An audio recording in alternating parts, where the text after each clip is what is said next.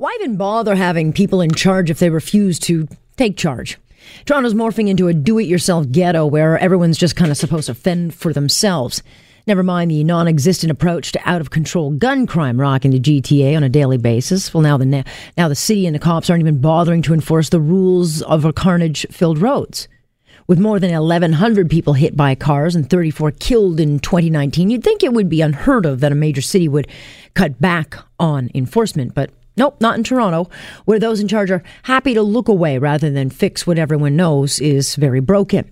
Just last week, Chief Saunders himself tabled a report at the Police Services Board where he admitted that as soon as enforcement was scaled back, collisions increased.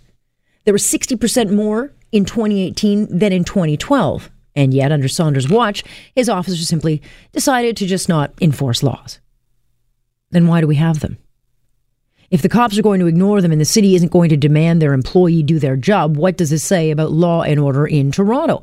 How does anyone in charge think that we can have any actual order when there's clearly none? Simple, we can't. And it's very obvious those calling the shots are making it up as they go along. I mean, thanks to this new non enforcement initiative, councils are now taking it upon themselves to pass out reflective armbands to save seniors from speeding cars. And now the police have come up with this token idea of dedicated traffic enforcement squads, squads that will patrol high risk traffic zones. Of course, it will only focus on drivers who break the laws. Nowhere in this plan will officers actually go after cyclists who weave and bob aggressively in and out of traffic, you know, blow through lights or stop signs. Nor will they target pedestrians who walk aimlessly into busy intersections with their earpods blasting and their nose buried in their phone. It's a very one sided makeshift campaign that will, of course, do little else but target one side of the problem, that being the driver, while ignoring the problems those on foot and bike contribute.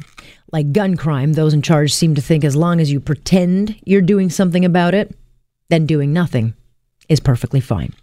And that is my point on point for this Tuesday, November 26, 26, 26. Yeah, we're a month, uh, less than a month from Christmas.